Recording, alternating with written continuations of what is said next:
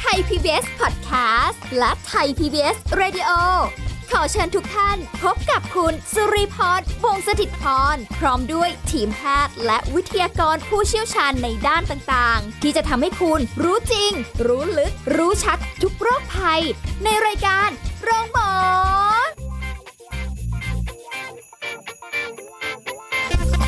สวัสดีค่ะ คุณผู้ฟังคะมาแล้วค่ะรายการโรงหมอนะคะ ถึงเวลาเรามาพบกันที่เก่าเวลาเดิมค่ะ แล้วก็สาระดีๆ ในการดูแลสุขภาพที่คุณผู้ฟังสามารถนำไปปรับใช้ในชีวิตในการดูแลสุขภาพตัวเองได้อย่างแน่นอนนะคะ เรามีทีมวิทยากรทีมแพทย์นะคะในด้านต่างๆ มาร่วมพูดคุยในรายการสลับสับเปลี่ยนหมุนเวียนกันไป เพราะฉะนั้นติดตามรับฟังรายการในทุกๆวันนะคะ อย่าลืมกดติดตามเราด้วยเช่นเดียวกันค่ะ เอาล่ะวันนี้เราจะคุยกันถึงเรื่องของปัจจัยร่างกายที่ทำให้เรารู้สึกว่า บางทีก็หิว บางทีก็อิ่มนะคะ คือเอ๊ะแล้วมันมันแตกต่างจากความอยากยังไง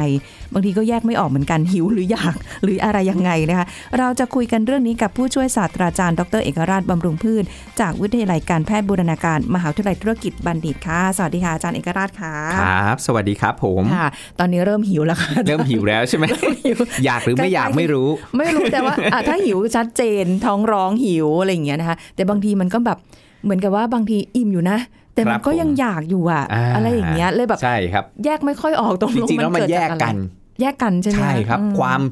หิวความอิ่ม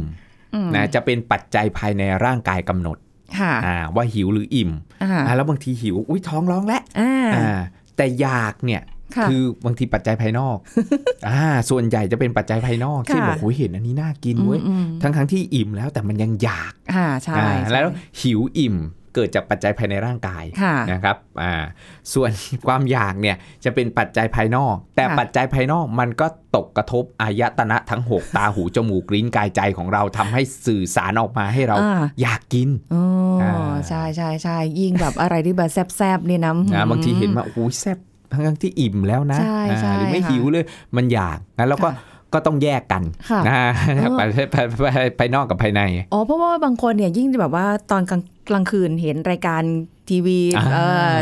ของกินดึกๆอะไรเงี้ยบางทีบางคนบอกว่าหิว ครับ เริ่มหิวทั้งที่กินไปแล้วนะ กินไป มื้อ แล้ว เย็น อ่า แต่แบบบอกว่าหิวเราก็เอ๊ะใช่หิวเหรอ ไม่ใช่อยากใช่ไหม จริง ๆ แล้วมันอยากแต่ว่ามันก็มีส่วนที่โอเวอร์แลปกันอยู่นะอยากด้วยหิวด้วย ค่ะ อย่างเงี้ยอ่า อืม หรือบางทีหิวปุ๊บ มันก็เกิดความอยากขึ้นมา ค่ะ นะครับ เออ แต่ว่า ไม่งั้นเขาคงไม่มีคำถามขึ้นมาค่ะ อาจารย์ว่า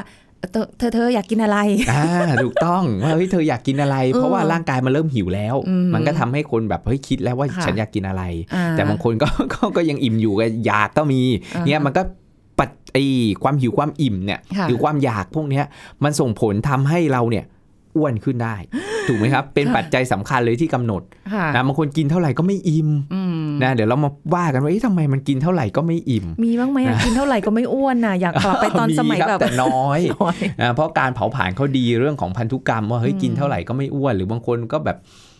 กินเข้าไปนิดนึงก็อิ่มแล้ว ค่ะเออดี อ่ก็ เนาะ มี ใช่ใช่ ใช่ไม่เปลือง แต่บางคนบอกว่า บางคนบอกว่าเนี่ยโหเกิดมาทั้งทีต้องกินกินก็ไป อ่ะ กิ เป็น ก็ ความ ไป สุข เ ถูกต้อง ประ ก็ มาณ อันนั้นก็อยู่กินได้ไม่นานครับ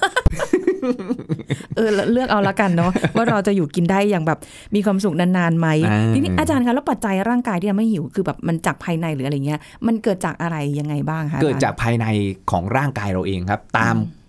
เอ่อสรีรวิทยาของร่างกาย ตามระบบของร่างกาย ค่ะ นะครับ เวลาที่ร่างกายเราเนี่ยกระเพาะว่าง อืม อ่าคือคือต้องบอกก่อนว่าอวัยวะที่ควบคุมเรื่องของความหิวความอิ่มเนี่ยมัน ค่ะ อยู่ที่สมองเป็นหลักเลย อืม สมองจะมีศูนย์หิวศูนย์อิ่มอยู่ ในส่วนสมองที่เรียกว่าไฮโปทาลามัส าจารย์ค่ะ มันจะมีศูนย์หิวศูนย์อิ่มควบคุมอยู่ ค่ะ อ่าแล้วนอกจากสมองแล้วเนี่ยคือทางเดินอาหาร ค่ะ แล้วสมองกับทางเดินอาหารมันจะ เหมือนเชื่อมกัน เชื่อมโยงกันถูกต้องครับผม มันจะเชื่อมโยงกัน แล้วเมื่อไหร่ก็ตามที่กระเพาะเราว่าง ท้องเราว่าง ค่ะ นะตอนนี้เนี่ยเรากินข้าวกลางวันฉันเพลนไปแล้ว ผ่านมาเรื่องสี่ชั่วโมงแล้ว ตอนนี้แบบกระเพาะว่าง อืม อย่างเงี้ยครับพอกระเพาะว่างปุ๊บมันจะหลั่งฮอร์โมนที่ชื่อว่าเกลลิน แน่ อ่าเจ้าฮอร์โมนเกลลินตัวเนี้ยมันจะทำไปกระตุ้นศูนย์ ค่ะ หิว ค่ะ ทำให้เราหิวครับ เออ แล้วเมื่อไหรก็ตามที่กระเพาะว่างเกลลินจะหลั่งไหลออกมา แล้วก็ส่งสัญญาณไปที่สมองทำให้เราหิว อืม อ่ะแล้วพอเราหิวปุ๊บเป็นไงครับ ค่ะก็อยาก หาอะไรมากิน หาอะไรมากิน อ่ะ เริ่มอยาก พอหาอะไรมากินปุ๊บ มันก็จะมีผลแล้ว พอกินเข้าไปปุ๊บมันไอสารอาหารต่างๆเนี่ยอาหารมันก็จะตกกระทบไปที่ระบบทางเดินอาหาร ไปที่กระเพาะไปที่ลำไส้ อ่า ที่ลำไส้ของเรามันก็จะหลั่งฮอร์โมนออกมานะครับที่ส่งไปที่สมองของเราทำให้เรารู้สึกอิ่ม อืม อ่าแม้กระทั่งเซลล์ไขมันเอง ค่ะ ก็มีฮอร์โมนที่ทำให้รู้สึกอิ่ม ค่ะ เหมือนกัน แต่เอ่อเซลล์ไขมันเนี่ยยิ่งอ้วนยิ่งหลั่งเลปตินเยอะไอ้เจ้าฮอร์โมนเนี้ยชื่อเลปตินมี ค่ะ ผลทำให้อิ่ม อ่า นะครับแต่เผอิญมันออกฤทธิ์ได้ไม่ดีในคนที่อ้วน ค่ะ นะมันเหมือนกลไกในการป้องกันของร่างกายนี่แหละว่าอ้วนเหรอเธอมีเซลล์ไขมันเยอะใช่ไหมงั้น อ่า เลปตินก็ต้องออกมาเยอะเพื่อส่งสัญญาณให้อิ่ม แทน อ่า ที่คนอ้วนเนี่ยจะแบบเฮ้ยมีเลปตินหลั่งออกมาเยอะเพื่อให้อิ่มกลับกลายเป็นไม่ดื้อต่อเลปติน ค่ะ สมองไม่ตอบสนองต่อเลป ไม่ ติ อิ่ น มสัก ก็เลย ที ไม่อิ่มสักทีจาก อืม ไขมันในช่องท้องของเรานี่แหละ ที่ไปกวน อ๋อ ไม่ให้เลปตินมันออกฤทธิ์ได้ ค่ะ เหมือน อ่า เหมือนไปแบบว่าดันประตูเอาไว้ไม่ให้เปิดประตูเอาส่ง ใช่ สัญญาณ ถู ขึ้ ก น ต้ มา อง อะไร คบ ประมาณนี้ ใช่เลย หม แทนที่จะส่งสัญญาณเข้าไปได้ว่า อ่า เฮ้ยอิ่มนะอิ่มนะ เพราะเธออ้วนแล้วนะ มันเป็นกลไกความมหัศจรรย์ของร่างกายของเรานะครับ ยิ่งมีเซลล์ไขมันสะสมเยอะ มันก็ยิ่งหลั่งเลปตินออกมาเยอะ ค่ะ เพื่อจะไปส่งสัญญาณบอกสมองว่าเธออิ่ม อืม ได้แล้ว เดี๋ยว อ่า เธอจะอ้วนกว่านี้ ค่ะ แต่เผอิญมันก็ไปไอ้ไม่ยอมแพ้อะ ค่ะ ไอ้ฝ่ายฝ่ายแย่อะฝ่ายมารน่ะใน ค่ะ ร่างกายของเรา เนี่ย มันก็ไม่ยอม อ่ามั มันก็ไปดันประตูไว้ไม่ให้เลปตินเข้ามาส่งสัญญาณได้ ค่ะ นะไอ้ฝ่ายมารที่บอกคือไขมันในช่องท้องเรานี่แหละ ค่ะ มันก็มีตัวที่ไม่ดีอยู่ด้วย โโหแล้วไอ้ตัวไขมันในช่องท้องนี้ทำลายยากด้วยนะคะ ทำลายยากสุดเลยใน เออ ร่างกายมันไม่เหมือนไขมันต้นแขนต้นขาที่มัน ค่ะ อยู่ เป็นไขมันใต้ผิวหนังที่เรา ค่ะ สามารถที่จะกระซวกออกไปได้ง่าย กระตัวออก อันนี้นี่กระซวกไม่ได้เลย มัน โอ้ อยู่ในช่องท้องของเรา มันอยู่ในโอบอุ้มไอ้ลำส่งลำไส้ของเรา ค่ะ ตับเติบอย่างเงี้ย โอ้ เออ ว่าจะไปดูดไขมันออกซะหน่อยค่ะอาจารย์ อันนี้ไขมันช่องท้องดูดไม่ได้ครับ นอกจาก อ๋อ ให้คุณหมอทิ่มไปทะลุ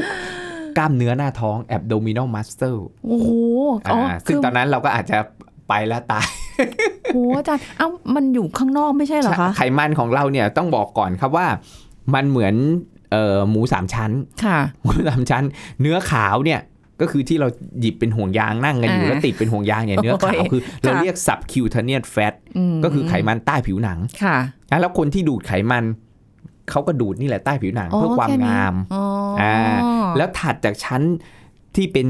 ไขมันใต้ผิวหนังเนี่ย ค่ะ นะครับมันก็จะเป็นกล้ามเนื้อ ค่ะ ที่เราเรียกซิกแพคซิกแพค อ๋ออ่ เรามีซิกแพคกันทุกคนนะครับ ค่ะ แต่ ไอ้กล้ามเนื้อ 6 แพ็คเนี่ย แต่ไขมันมันปิด บังหมด บัง ไว้ฮะแล้วเมื่อไรก็ตามที่เรา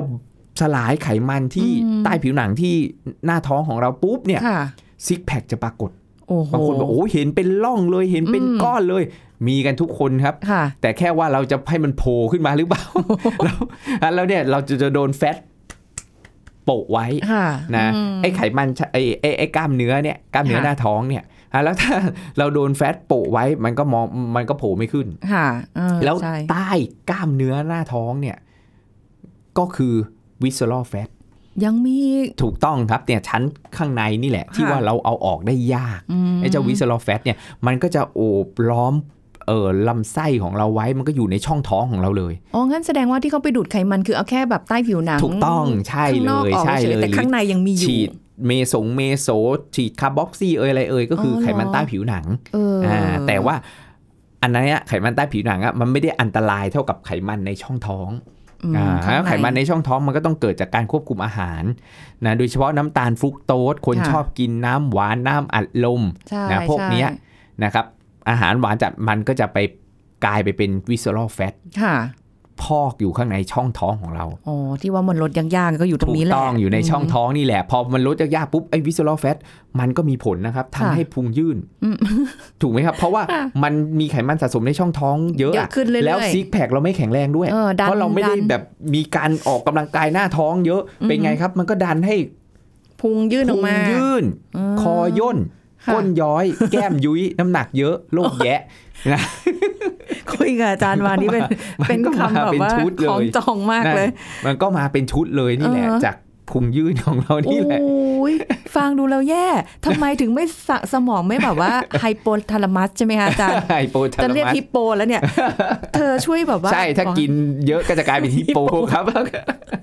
ช่วยแบบว่าสั่งหน่อยสิแบบหยุดกินได้แล้ว แต่บางทีกินน้อยค่ะอาจารย์พอพอเรารู้ว่าแบบเราไม่อยากกินเยอะเรากินน้อย พอกินน้อยเสร็จปุ๊บมันก็สั่งอีกค่ะ อ่า หิวใช่ไหมเธอ ถูกต้อง เ บางคนเนี่ยหิวบ่อย อืมอืม นะคนที่เป็นเบาหวานเนี่ยเขาจะกิน ค่ะ จุ อ๋อ ก็หลักการง่ายๆ กินน้อยแต่บ่อยมื้อ ค่ะ อ่ากินน้อยแต่บ่อยมื้ออ อฮึ เพราะว่าทำให้น้ำตาลน่ะมันก็ทรงๆ ไม่ใช่น้ำตาล ค่ะ ขึ้นปื๊ดลงอย่างรวดเร็ว ค่ะ แล้วน้ำตาลลงปุ๊บไฮโปไกซีเมีย น้ำตาลในเลือดต่ำร่างกายเราก็จะรู้สึกหิวอีกแล้ว อืม อ่ามันขาดพลังงาน ค่ะ อย่างเงี้ยครับ ใช่ มันก็จะ ใช่ หิวบ่อยๆ อย่างเงี้ยครับ โอ้ อ่าแล้วเราจะกินอ่าแล้วเราเราก็ดักทางไว้เลย หลักโภชนาบำบัดของคนเป็นเบาหวานคือ ค่ะ กินน้อยแต่บ่อยมื้อ เช่น อือหือ กินข้าวเช้าไปแล้วตอน9ก้าโมง ค่ะ เดี๋ยวสิบโมงครึ่งหาของเบรก อ่าเบาๆ หยอดเข้าไป ไป เบาๆนะเที่ยงกินอาหารกลางวันเสร็จ อือหือ อ่าตกตอนสักช่วงบ่ายๆบ่ายสามโมง ค่ะ อ่ะกี่แล้วก็5้าโมงเย็นกินอีกเห็นไหมครับ เออ แล้วเราเนี่ยเหมือนแทบ ย่ จะ อย ฟีดทุก2องสามชั่วโมงเลย กิน นะ กินตลอดดูเหมือนแต่กินตลอดเวลา ใช่แต่ อัน กิ นี้ นน้อยนะครับ อันนี้คนเป็นเบาหวานก็ก็ต้องนิดนึงนะ แต่ที่ทำงานค่ะอาจาร ครั ย์ บผม เป็นลักษณะว่าเจ้านายเขาก็จะซื้อมานะคะ ขนมไทยงี้ อ่า บางวันมาเป็นเค้กงี้ นั่น เพราะรู้ว่าลูกน้องที่ชอบกินกันเหลือเกินค่ะอาจารย์ แล้วในระหว่างมื้ออาเช้ากินกันไปแล้วใช่ไหมคะ ครับผม อ่าตอนสายๆหิวมาแล้วค่ะหิวมาวางไว้แป๊บปุ๊บ อ่า อ่าเราก็กระโจนเข้าใส่ ในระหว่างมื้อเพราะว่ากว่าจะถึงเที่ยงเดี๋ยวหิว อ่าเราใช้หลักการบ่อยมื้อเหมือนกันแต่เบอร์เรากินเยอะแต่บ่อยมื้อ ก็กลายเป็นแล้วก็อ้วนเลย ใช่ ก็จะเข้า ใช่ ปรากฏการณ์นั่นแหละครับอ่าพุงยื่นคอย่นก้นย้อยแก้มยุ้ยน้ำหนักเยอะโรคแยะนี่แหละ ไม่รู้ตอนนี้อยู่ตรงข้อไหนแล้วเนี่ย เพราะว่าเพราะว่าเรากลายเป็นกินเยอะแต่บ่อยมื้อ อ่า อ่าอันนั้นก็ไม่ดี โอ้ แล้วเราเรากินน้อยพอให้น้ำตาลในเลือดมันค่อยๆหล่อเลี้ยงพอน้ำตาลเริ่มดรอปปุ๊บเราก็มาเติมอีกอ่า อืม หรือเราไม่กินบ่อยมื้อก็ได้กินให้ครบสามมื้อ แต่ ค่ะ แต่ละมื้อเรากินอาหารที่ดัชนีน้ำตาลต่ำมันค่อยๆปลดปล่อยโมเลกุลของน้ำตาลอย่างเงี้ย ค่ะ แทนที่น้ำตาลจะขึ้นกินข้าวขาวน้ำตาลขึ้นสูงปรีด ค่ะ แป๊บเดียวลงและหิวอีก อืม แล้วก็กินข้าวกล้องข้าวไรซ์เบอร์รี่ ค่อยๆ ปลดปล่อย ค่ะ โมเลกุลน้ำตาลในเลือด มันก็ไม่ทำให้เราน้ำตาลตกแล้วหิวบ่อย เพราะไอ้ความความหิวเพราะว่าน้ำตาลเราตกนี่แหละ ค่ะ บางคนหิวจนแบบโอ้โหมือไม้สั่นถู ใช่ กต้อง ใช่ นี่แหละค เป็ รับ นมือสั่นตัวเย็นแล้วก็รู้สึกแบบว่าโหยฉันหิวหิวหิวอยู่อย่างเงี้ยตลอดเวลา ใช่ใช่ แล้วก็กินเยอะกว่าเดิมด้วยที ถูก เนี้ย ต้อง เอฟเฟกต์มันส่งผลมากเลยทีเดียว ถูก ต้องเพราะว่ายิ่งหิวเยอะมันก็ยิ่งโอ้โหโซยแหลกโดยที่ไม่คิด ใช่ จับ ใช่ค่ะ ฉับฉับๆเอื้อกเข้าปากกินเต็มที่ แล้วก็คิดไว้ว่าเดี๋ยวค่อยมื้อหน้าเราค่อยไปลดละกัน อ่า มันแล้ก็วก็ คิดอยู่อย่างเงี้ยมาไม่รู้กี่สิบปี นี่เอาชีวิตจริงมาคุยกัน นะคะ คุณผู้ฟังค่ะอ่ะเดี๋ยวช่วงหน้าเรามาคุยกันต่อนะคะแล้วแล้วเกิดแบบ เออเราอิ่มแล้วแต่ว่ามันก็ยังอยากอยู่มันก็อื้อหือนะบางทีมันก็อดใจ ต้องเลื ไม่ อก ไหว อาหารที่กินให้ได้อิ่มนาน อิ่มนาน อ่า ๆ ใช่ไหมคะเออเดี๋ยวช่วงหน้าดีเนาะมาคุยกันว่าอะไรที่จะแบบอิ่มนานๆ ได้บ้างช่วงหน้าค่ะ พักกันสักครู่แล้วกลับมาฟังกันต่อค่ะ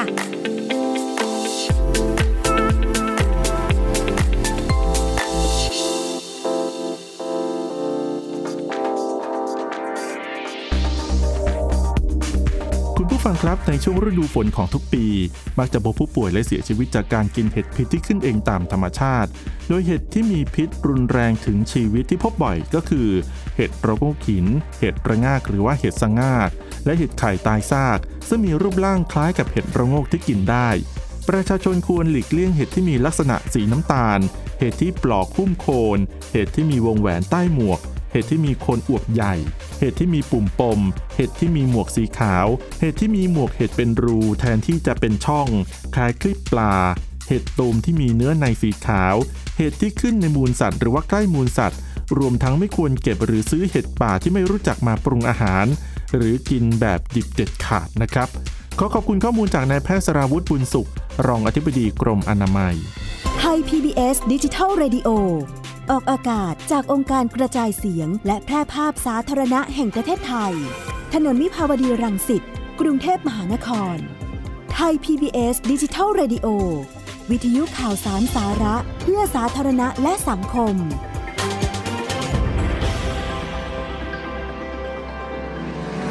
คุณกำลังฟังรายการโรงหมอ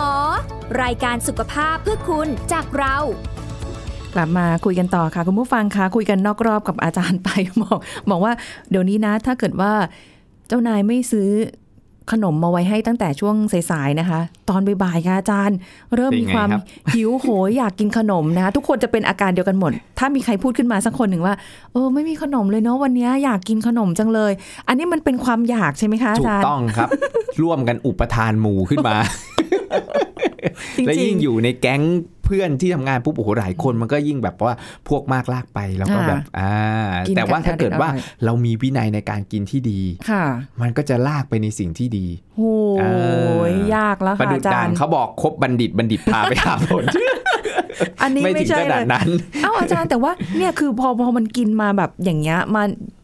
นานๆครั้งเข้าเนี่ย พอเราแบบเราจะพยายามไม่กินไม่กินมันสู้ไม่ไหวค่ะอาจารย์มันมันกลายเป็นความเคยชินอ่ะ ใช่ จริง ๆ มันทำได้ไหมอ่ะถ้าเกิดแบบ ไม่ไม่ต้องสู้ครับ ค่อยๆปรับ ค่อยๆปรับ ปรับถูกต้องแล้วยิ่งต้านมันอ่ะ มันยิ่งเก็บกด เดี๋ยวพอมันดีดขึ้นมาปุ๊บโอ้โหทีนี้แหละกินแหลกลานบูล้างผลาญเลยนะครับคือเราค่อยๆ ปรับแทนที่แบบเฮ้ยเราเคยกินประจำเช่นชานมไข่มุกอย่างเงี้ย ค่ะค่ะ กินมันทุกบ่ายเนี่ยแหละหลัง ค่ะ กินข้าวปุ๊บไปเดิน จะต้อง ช้อปปิ้งแถวนั้นชานมไข่มุกโอ้โหมีสารพัดให้เลือกยี่ห้อ ใช่ นะอร่อยอร่อยหวานมันหวานมันทั้งนั้นเลย ค่ะ เราค่อยๆ ปรับนะจากกินทุกวันเป็นวันเว้นวันนะขอหวานแค่ 25%หนึ่งใน ค่ะ 4 พอ อย่างเงี้ย อ่า ปั๊มเดียวพออย่างเงี้ย ค่ะ อ่ะเราก็มันก็จะค่อยๆลดลงลดลงร่างกายก็จะ อ๋อ เกิดความเคยชินขึ้นมา เพราะมีการปรับตัวได้แล้ว อืม นะครับอันเนี้ยเป็นสิ่งสำคัญเพราะทุกวันเนี้ยบางคนเนี่ยแบบเฮ้ยอ้วนน้ำหนักเกิน ค่ะ นะเพราะความเคยชิน ค่ะ นะคือเราทำให้ร่างกายมันชินกับการที่จะได้รับรสหวาน ค่ะ อันแล้วน้ำตาลเองมันก็เหมือนโคเคนนะครับ เหมือนยาเสพติดช ติ นิ ด ดหนึ่ง ถูกต้อง ใช่ มันก็ทำให้เราติดเหมือนกัน อืม ถ้าเราหลังจากที่เรากินปุ๊บเนี่ย เราอยากแล้ว ค่ะ อ่ะอยากที่จะกินแล้วเรากินอาหารคาวเสร็จปุ๊บอุ๊ยมันต้องหาของหวานมา ค่ะ เราลองค่อยๆปรับนะลดไอ้หวานที่ไม่ดี ค่ะ นะอาจจะเลือกความหวานจากผลไม้ก็ได้ อืม อ่าแล้วเลือกความหวานจากขนมที่มันเฮลตี้หน่อย ค่ะ นะครับ พวกเนี้ยพอให้มันแบบเฮ้ยให้ได้รับรสหวานนะ ค่ะ อ่ามันก็จะมี อ๋อ สุขภาพที่ดี แต่ถ้าเรามีสุขภาพที่ดีอยู่แล้ว เราไม่มีโรคเรื้อรังโรคประจำตัวใด ค่ะ ๆ ก็อาจารย์ก็ไม่ได้ห้ามว่าเฮ้ยอยากจะกินไอติมสักลูกนึง อืม อ่าอยากจะกินขนมหวานสักถ้วยนึง ค่ะ อ่าเรารับประทานได้แต่เราก็ควบคุมข้าวแป้งในในมื้อนั้น ใช้หลักการแลกเปลี่ยนเอา คือไม่ต้องไปอดจนแบบว่าตัวเองไม่มี ถู ควาก ม ต้อ สุ ง ขใน ไม่ การ มีความ ใช้ สุข ชี เลย วิต ไอ้นี่ก็ เออ กินไม่ได้ไอ้นู่นก็กินไม่ได้ไอ้นั่นก็กินไม่ได้ ค่ะ นะครับมันก็กลายเป็นโอ้โหความสุขในชีวิตไม่มี อาจารย์ก็กินได้กินฟาดเรียบนะคืออยากกินอะไรก็กินแต่ ค่ะ แค่ว่าปริมาณ แล้วในวันนั้นเราก็ต้องดูบริบทด้วย อืม เช่นวันนี้โอ้ยฉันอยากกินช็อกโกแลตลาวาอยาก ค่ะ กินชิบูย่าฮันนี้อยากกิน เออ บัวลอยเผือก อย่างเงี้ยเราก็ต้องควบคุมแล้วว่าเฮ้ยเดี๋ยวจะฟาดบัวลอยจะกินบัวลอยเผือก อาจารย์ลดข้าวลง ค่ะ อ่าลดข้าวลง อ่าใช้เทคนิคนี้ อ่าถูกต้องแล้วก็ไปแลกเอากับบัวลอยเผือก แล้วก็ ค่ะ เฮ้ยออกกำลังกายหน่อยเว้ยหลังกินไปเดินสัก 15 นาที 20 นาที ค่ะ นะครับให้มีการเผาผลาญของน้ำตาลเพิ่มมากขึ้นเผาผลาญของร่างกายเพิ่มมากขึ้นเผาผลาญไขมันเพิ่มขึ้น ค่ะ เราก็ต้องรู้จักแลกเปลี่ยน อืม อ่ากันไม่ใช่ว่าเฮ้ยวันนี้ฉันอยากกินแล้วก็อันนี้ชานมไข่มุกก็ กิน ไอ้นี่ก็กินข้าวก็กิน ค่ะ เยอะอยู่เหมือนเดิมไม่ได้ อืม เราก็ต้องมีการปรับเปลี่ยนพฤติกรรม อืม อ่า เพราะว่าจริง ๆ ถ้าเกิดว่าฟังอาจารย์มาโดยตลอดคุณผู้ฟังจะเห็นว่าอาจารย์เนี่ยไม่ได้บอกว่าไม่ให้กินนะ ถูกต้อง แต่อาจารย์บอกว่าปรับเปลี่ยนพฤติกรรมมาโดยตลอดเลยใช้คำนี้ตลอดเลย ถูกต้องครับ า แล้วเราก็ใช้เทคนิคอย่างเงี้ยครับ ค่ะ ว่าเราอยากเราอยากกินอาจารย์ก็ไม่ได้ห้ามว่าเราอยากกินขนมหวาน เราก็กินฝรั่งกินชมพู่เข้าไปด้วย ค่ะ แอปเปิลเข้าไปด้วย อืม อย่างเงี้ยครับเพื่อให้มันมีใยอาหาร ค่ะ นะครับ ไปแล้วไปไปไปเหมือนนิวเทอร์ไรต์ อืม นะไปบางคนบอกเฮ้ยไปล้มล้างลิดไป ค่ะ ถัวไปไปถัวกันถ้าพูด แบบชาวบ้านง่ายๆอ่ะ อ่ะ ว่าอยากกินโบวลอยเผือก อาจารย์ก็กินฝรั่งกินชมพู่เข้าไป ในมื้อนั้นด้วย อ่า เพื่อให้มันมีใยอาหาร ค่ะ ค่อยๆ ชะลออ ม และลดการดูดซึมน้ำตาล ค่ะ จากบัวล อย จากขนมหวาน อ๋ออ่ า า มันมันก็ช่วยได้แล้วมื้ออื่นๆ เราก็กินให้มันเฮลตี้ อืม ซะ ค่ะ อ่ะแล้วเรากินได้หมดแล้ว วันนี้อยากกินบัวลอยวันนี้อยากกินขนมหวาน ม อะไรก็ได้ อย่างเงี้ยชานมไข่มุกไม่ใช่ว่าอาจารย์ไม่กิน นะ อาจารย์ก็กินแต่ ค่ะ แค่ว่าแบบเฮ้ยนานๆทีนึง อืม นะเมื่อก่อนนี่โอ้โหชอบมาก ค่ะ นะ ตอนออกใหม่มาๆะ ใหม่ๆเนี่ย ออ ถูกต้องโอ้ยกินกินกันแบบโอ้ยแทบจะแอดดิกติดกันเลยแทบทุกวัน ค่ะ นะพอหลังๆเฮ้ยค่อย ๆ ถอน ค่ะ นะค่อย ๆ ถอนแล้วก็แบบว่า เฮ้ยวันไหนเรากินเราก็กินผักผลไม้ อืม นะให้มันเพิ่มเยอะเพิ่มมากขึ้น ค่ะ แล้วมื้ออื่นๆเราก็ไม่ใช่ว่าโหไป วันนี้กินชานมไข่มุกแล้วเราก็ไปฟาดข้าวหมูแดงข้าวหมูกรอบข้าวมันไก่ ไปกินอาหารที่ไขมันเออไม่ดีอยู่สูงอย่างเงี้ย มันก็กลายเป็นว่า กินอาหารที่แย่ต่อสุขภาพสามมื้อหมดเลย ค่ะ มันก็พังสิครับ อืม อ่ามัน ออใช่ มันก็เลย อะ ต้องมื้อจูนอะ ค่ะ มื้อนี้กินแย่หน่อยแล้วก็ใส่ใยอาหารเข้าไปเยอะหน่อยมื้ออื่นๆ ก็กินให้มันดี ค่ะ อ่า อืม มันจะใช้ชีวิตได้อย่างมีความสุขมากกว่า เพราะฉันอยากกินอะไร อยากกินต้องได้กิน อืม อ่า นี่อันนี้แหละ ข้อนี้แหละ อยากกินน้องได้กินมาโดยตลอดนี่แหละ ใช่ ก็เลยทำให้แบบว่าเป็นอย่างนี้นี่แหละ ใช่แต่มันต้องดูบริบทมื้ออื่นในวันวันๆนั้นด้วย อันนี้โทษใครไม่ได้นะคะอาจารย์ต้องโทษตัวเองเลยนะ ความอยากเนี่ยนะแต่อาจารย์แต่บางคนที่แบบว่าโอ้โหแบบบางคนบอกว่าเฮ้ยเคยแบบกระเพาะใหญ่ ๆ มีคนเคยพูดนะครับ กระเพาะใหญ่ๆกินยังไงก็ไม่อิ่มนาทีแต่พอเริ่มแบบกินน้อยลงน้อยลงกระเพาะเริ่มปรับตัว อ่า เล็กลงจริงเหรอ ครับ อันนี้จริง อ๋อ บอกเลยจริง คนที่เคยแบบอุ๊ยกินจุๆมา อืมอืม กระเพาะเริ่มปรับตัว อันนี้เรื่องจริง ค่ะ นะครับเขาก็จะเอ่อกินได้น้อยลง ค่ะ มันก็จะเคยชินแล้ว ว่าเฮ้ยไม่เยอะแล้วเมื่อก่อน อืม ฟาดข้าวทิ้งสองจาน ค่ะ เต็มเต็มๆ เออ เดี๋ยวนี้พอควบคุมน้ำหนักตัวปรับเปลี่ยนพฤติกรรม ค่ะ กลายเป็นเฮ้ยกินแค่จานเดียวก็โอเค แล้วไม่จำเป็น เออ ที่จะต้องเติมข้าวเบิ้ลแต่ ค่ะ สังเกตให้ดีคนไหนที่เบิ้ลข้าวอุ้ยอื้อหืออร่อยกินข้าวเบิ้ลมันก็คือเขาก็จะเติมข้าวอยู่อย่างเงี้ย ถูกไหมครับ คือเขาก็จะแบบเฮ้ยขอข้าวเพิ่มเอาเอาเติมข้าวเพิ่ม กินข้าวทิ้งสองจานสองจานอย่างเงี้ย ค่ะ นะครับมันก็จะมันก็จะเป็นพฤติกรรมอย่างนี้ไป ส่วน ค่ะ คนที่ควบคุมได้แล้วเขาก็จะ อืม แบบเฮ้ยกระเพาะอาหารก็เริ่มปรับแล้ว อ๋อ เริ่มเล็ก เล็กลงกินน้อยลง ค่ะ อ่าก็จะก็จะช่วยได้ แต่ทีนี้การเผาผลาญมันก็อาจจะปรับลดลงตามนะแล้ว ค่ะ เอ็กซ์โซไซก็เป็นจิ๊กซอว์ที่จะมาคู่กันกับเรื่องของอาหารการกินเรื่องของโภชนาการ อืม แล้วสังเกตแล้วสุขภาพที่ดีไม่มีใครหรอกบอกว่าให้กินอาหารแล้วสุขภาพดีอย่างเดียว มันก็ต้องมีเรื่องเอ็กซ์โซไซมาร่วมด้วย เรื่องของจิ๊กซอว์การนอน หลับมาร่วมด้วยถูกไหมครับ ค่ะ อ่า ก็ต้องร่วมกัน ปัจจัยอันหลังเนี่ย ไม่ค่อยแล้วล่ะ อ่า คนนอนดึกกินจุขึ้นก็มี ใช่ใช่ค่ะ อ่า อาจารย์มี มี เมื่อคืนนี้เลยยังเพิ่งเปิดดูแบบว่า เปิด Facebook ดูแล้วนะคะมันก็จะมีของกินเราจะเข้าไปดู ใช่ เอออะไรอย่างเงี้ยแล้วก็เริ่มแบบ โอ้ยโหย อาจารย์แล้วมีบางวันนะอันนี้สงสัยมากเลยกินอิ่มมากเลยมื้อเย็น ครับ ในวันนั้นกินอิ่ม อืม ละอ่ะมื้อดึกเราไม่กินละ ตอนเช้ามาหิว หิวมาก เลย โอ้โหนี่เป็นคำถามที่อาจารย์เพิ่งเจอกับลูกศิษย์ที่เป็น หมอ ลูกศิษย์ที่เป็นหมอ นักศึกษาแพทย์ปริญญาโทแอนไทเอจิ้งนี่แหละทำ IF วันไหนที่เขาแบบกินมื้อเย็นเร็ว แล้วเขาอดอาหารตอนเช้า ค่ะ เพื่อให้ได้ครบ 16 ชั่วโมงเขาบอก ค่ะ ไม่ค่อยหิว อ่า ยิ่งอดยิ่งไม่หิว เออ แต่ ปล กลายเป็นว่าคนที่เพิ่งกินมาเนี่ยกลับกลายเป็นหิว โอ้หิว ก็ หนัก กลายเป็นแบ มากบมื้อเย็นเพิ่งกินหรือดึกมาเช้ามาหิวอีกแล้ว ค่ะ ใช่ อ่า ใช่ คือคือคนต้องต้องเข้าใจธรรมชาติของร่างกายก่อนว่า เวลาเราอดอาหารเนี่ยหรือคนที่ทำ IF เนี่ย ะ นะงดอาหารเป็นช่วง 14 ชั่วโมงจนถึง 16 ชั่วโมงประมาณเนี้ยร่างกายมันจะมีการเอ่อสลายไขมันออกมา ม นะออกมาเพื่อการเผาผลาญ ค่ะ ใช่ไหมครับอ่าเพื่อการลดความอ้วนนี่แหละ แล้วร่างกายจะเอาไขมันเนี้ยไปสร้างเป็นสารที่ชื่อว่าคีโตนบอดี้ คีโตนบอดี้ อ่า อืม ที่เราเรียกว่าคีโตนคีโตนก็คือคีโตนี่แหละ ไอ้เจ้า อ่า คีโตจินิกไดเอทนี่แหละ ค่ะ นะครับคือเอาไปสร้างสารคีโตขึ้นนะซึ่งสารคีโตนในกลุ่มเนี้ยมันมีผลทำให้เรารู้สึกอิ่ม ไม่หิว อ่า อ่ะแล้วกลายเป็นว่าเฮ้ยทำไมเรายิ่งอดอาหาร ไอ้คีโตนในเลือดสูงขึ้น มันก็ไปมีผล อืม ต่อศูนย์ หิวศูนย์อิ่ม ค่ะ มันก็ไปมีผลทำให้เราไม่หิว า อิ่มได้นานขึ้น ค่ะ นะครับ คือไม่รู้สึกหิวเพราะสารคีโตน ในขณะที่คนที่เฮ้ยเพิ่งกินไป โอ้กิน นะ ตะ หรื ลิ อ ตะ อัด บัน เข้าไปเยอะเลยพอ ใ เช้ามาปุ๊บคีโตนยังไม่ทันได้ได้สร้างอะไรไง อ๋ออ า คือยังไม่ทัน เลยหิ มี วอีก คีโตนส่งสัญญาณไปที่สมองมันก็หิว ค่ะ แล้ว อ้าวทำไมมาเดินทางนานจังเลย อะเมื่อทั้งคืนทำไมไม่ส่งสัญญาณมาให้รู้เรื่อง อ่า ตื่ ไม่ น ส่ง เช้า สัญ มา ญาณเลย เพราะว่าเราเราคือคีโตนจะผลิตได้ก็ต่อเมื่อประมาณ 12ถึง14 ชั่วโมงขึ้นไป คือไกลโคเจน หมด อ๋อเหรอคะ อ่า โอ้แสดงว่าถ้าอย่างเงี้ยสุริพรต้องคำนวณเอาแล้วแหละว่า เช่น แบบ เย็นเนี้ย เย็นนี้ อาจารย์กินข้าวเสร็จ6โมงเย็น ค่ะ ใช่ไหมครับพรุ่งนี้เช้าเนี่ย10เอ่อตอนประมาณสัก8โมงเช้าคีโตนอาจารย์ก็เริ่มแล้ว อ๋อ เริ่มผลิตไขมันเริ่มสลาย ค่ะ ไขมันสลายคีโตนสร้างขึ้นมา อาจารย์ก็จะไม่ค่อยหิวแล้ว ค่ะ อาจารย์ก็จะใช้ช่วงจังหวะเนี้ยเป็นช่วงที่สลายไขมัน อืม อ่าคือกลายเป็นว่าเฮ้ยกินข้าวเย็นเสร็จปุ๊บเรียบร้อย6กโมงเช้าพรุ่งนี้เช้ามาอาจารย์กินตอน9ก้าโมงอาจารย์นั่งสลายไขมันเล่น ๆ ไปแล้วหนึ่งชั่วโมง โอ้ อ่ามันก็ช่วยได้บางคนจิบกาแฟด ค่ะ ำอ่าไม่ต้องเติมน้ำตาลก็เพิ่มการเผาผลาญได้ ค่ะ อ่า อันนี้มันก็มันก็เป็นเทคนิคอันหนึ่งอ่าที่เราใช้ทำ IF นี่แหละเหมือนเหมือนเหมือนพระป่านี่แหละ ค่ะ ที่พระ ท่านไม่ฉันหลังเที่ยงอย่างเงี้ย ค่ะอ๋อ อ่า มื้อเดียว ก็เหมือนกันก็มีมีการทำ IF เหมือนกันก็เป็น 18-6 สูตร ค่ะ นี้ โอ้ได้คำตอบแล้วค่ะ คุณผู้ฟังว่าทำไม ตอนเย็นกินแบบหรือว่า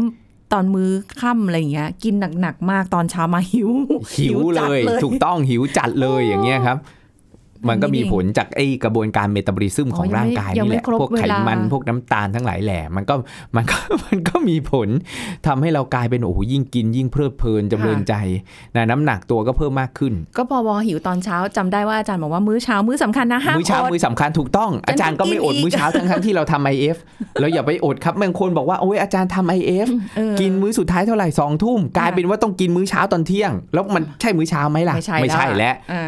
อ่ามันก็กลายเป็นว่าเฮ้ย โอ้โห คุณต้องกระเถิบเวลามา เช่น ค่ะ คุณกิน5้าโมงพรุ่งนี้เช้าคุณกินตอนกี่โมงครับ8ปดโมงเก้าโมง ได้ อย่างเงี้ยได้แล้ว เออ จบคุณก็ได้ทำ IF โดยที่ ค่ะ คุณกินอาหารครบ 3 มื้อแล้วไม่อด โอ้ย เห็นไหม ก็ดีต่อสุขภาพด้วย ยากยากตรงที่มันต้องมีวินัยในตัวเอง ถูก อะ ต้องนะแล้วที่เราพูดมาทั้งหมดเลยนะอาจารย์บอกเลยว่าทุกเทปทุกตอนเลยนะ ค่ะ สิ่งสำคัญที่สุดเลยคือวินัย นะเพราะคนส่วนใหญ่นี่ดีชั่วรู้หมดแต่มันอดไม่ได้ ใช่ นะ แล้ววินัยเนี่ยเป็นสิ่งสำคัญเลย ค่ะ นะครับที่จะทำให้เราเนี่ยมีสุขภาพที่ดี ค่ะ นี่คือคุยไปขำไปขำตัวเองนะคะ ในแบบว่า อ๋อ อะไรหลายอะไรหลาย ๆ อย่างเนี่ยเราก็เข้าใจกันสมัยนะคะคุณผู้ฟังนะกับพฤติกรรมที่เราเอ่ออาจจะใช้มาแบบผิด ๆ หรือว่าเราคิดว่าเออ มันก็คงไม่เป็นไรหรอกอะไรประมาณนี้แต่มันส่งผลในระยะยาวได้ ใช่ใช่ นะคะ ใช่ครับ อ่าวันนี้เราได้รู้แล้วว่าอะไรที่เป็นปัจจัยทำให้ร่างกายหิวอิ่มหรือมีความอยากมันต่างกันยังไงนะคะวันนี้ต้องขอบคุณอาจารย์เอกราชค่ะขอบคุณค่ะอาจารย์ค่ะค่ะ สวัสดี คร ค่ะ ับ สวัสดีครับผม เอาละค่ะ คุณผู้ฟังติดตามกันใหม่ครั้งหน้านะคะกับสาระดีๆ กับรายการโรงหมอค่ะ วันนี้หมดเวลาแล้วสุริพรลาไปก่อนสวัสดีค่ะ แชร์ พูด บอกต่อ กับรายการโรงหมอได้ทุกช่องทางออนไลน์ เว็บไซต์ www.thaipbspodcast.com แอปพลิเคชัน Thai PBS Podcast Facebook Twitter Instagram Thai PBS Podcast และฟังได้มากขึ้นกับพอดแคสต์โรงหมอ ที่ Apple, Google, Spotify, SoundCloud และ Podbean ทุกเรื่องทุกโรค บอกรายการโรงหมอ